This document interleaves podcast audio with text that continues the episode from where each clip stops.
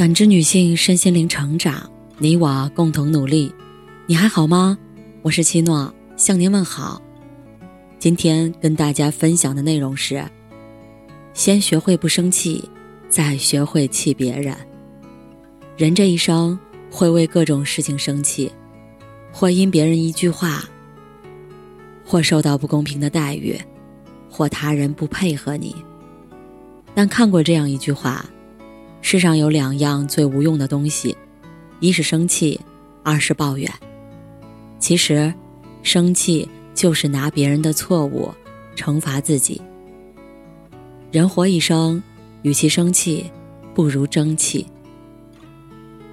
庄子曾说：“小知不及大知，小年不及大年。”容易为小事生气的人，永远看不到世界海纳百川的一面。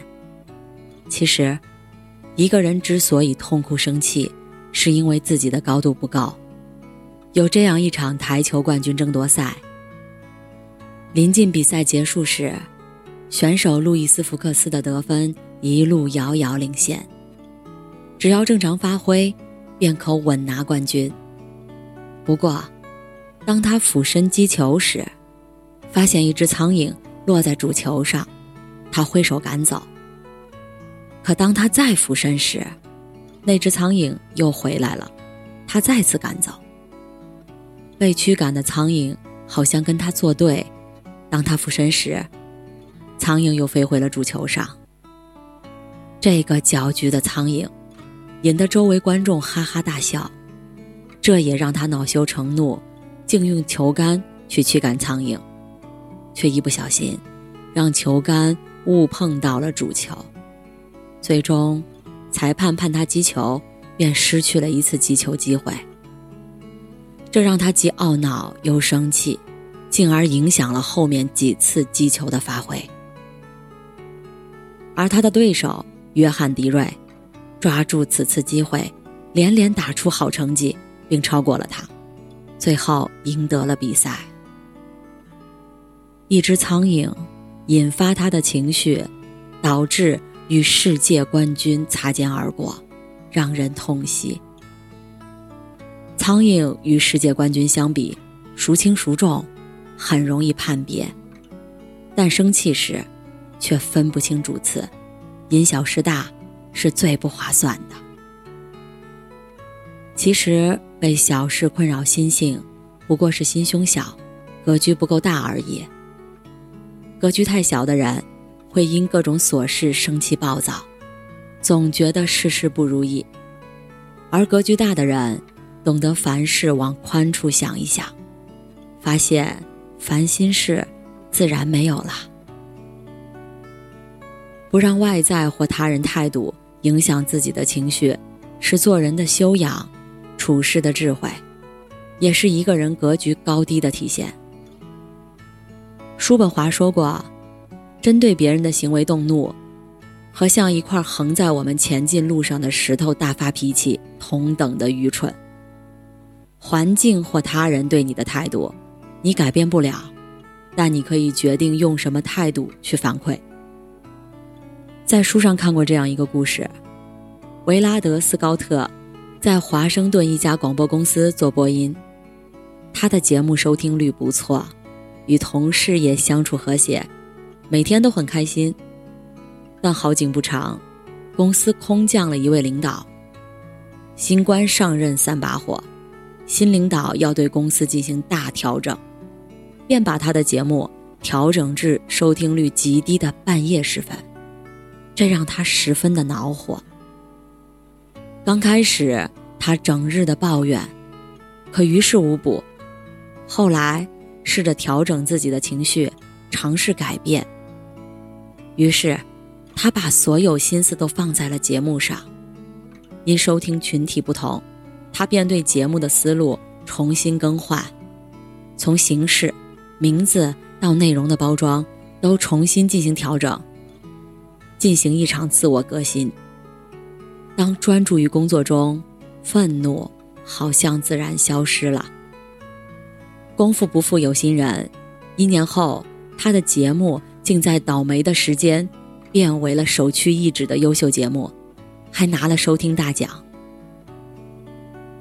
费斯汀格法则指出，生活中的百分之十是由发生在我们身上自己的事情组成，而另外的百分之九十，则是由我们对所发生的事情如何反应所决定的。你是被他人的态度牵连，还是不受对方安排影响？这完全取决于你自己。你无法改变天气，却可以改变心情；你无法控制别人，却可以掌握自己。生气是受别人摆布，而争气则是让自己不断强大，让他人无处可弃。与其怄气，不如增长自己的本事，是成年人。最具智慧的应对方式。人生不如意十常八九，而情绪也常伴随左右。学不生气，便是一辈子需要学习的技能。古时，一位老妇人，经常为些鸡毛蒜皮的小事生气，很苦恼。有天，她去找一位高僧求教，希望高僧给支一支招。高僧听完他的讲述后，便把他领到一间静室里，落锁而去。妇人本意来求教，便无缘无故被锁起来，气得破口大骂。但妇人骂了好久，高僧也不理会，妇人便哀求，高僧还是不予理睬。等妇人沉默时，高僧来到门外，问他：“你还生气吗？”妇人抱怨道：“我只为我自己生气，我怎么会来这个鬼地方受这份罪？”高僧不语，拂袖而去。第二次，高僧过来问他：“还生气吗？”妇人说：“不生气了。”高僧便问：“为什么？”他无奈道：“气也没办法。”高僧又一次离开。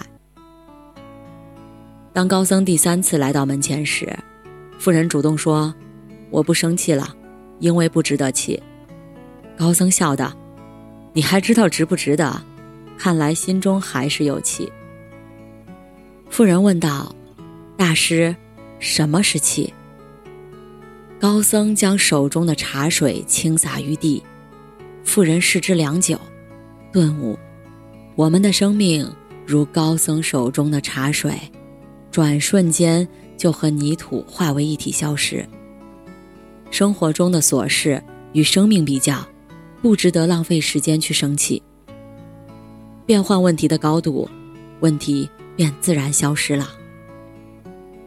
其实，境无好坏，唯心所造。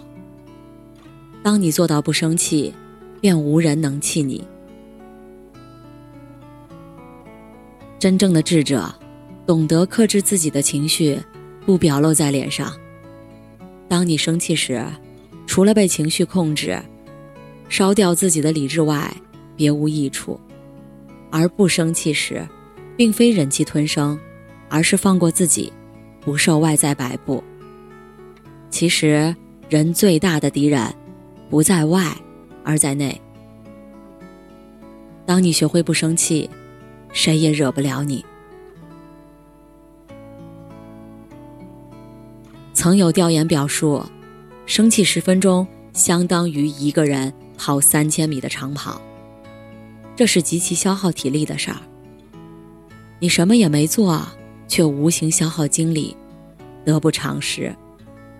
生气是世界上最不划算的买卖。与其生气，不如争气；与其抱怨，不如解决问题；与其纠缠，不如释然。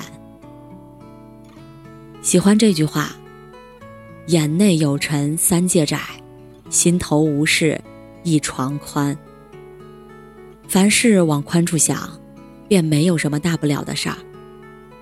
余生，愿你我都修得不生气的智慧，去面对生活中所遇所事儿。感谢您的收听和陪伴，如果喜欢，可以关注我，联系我。参与健康自测，我们下期再见。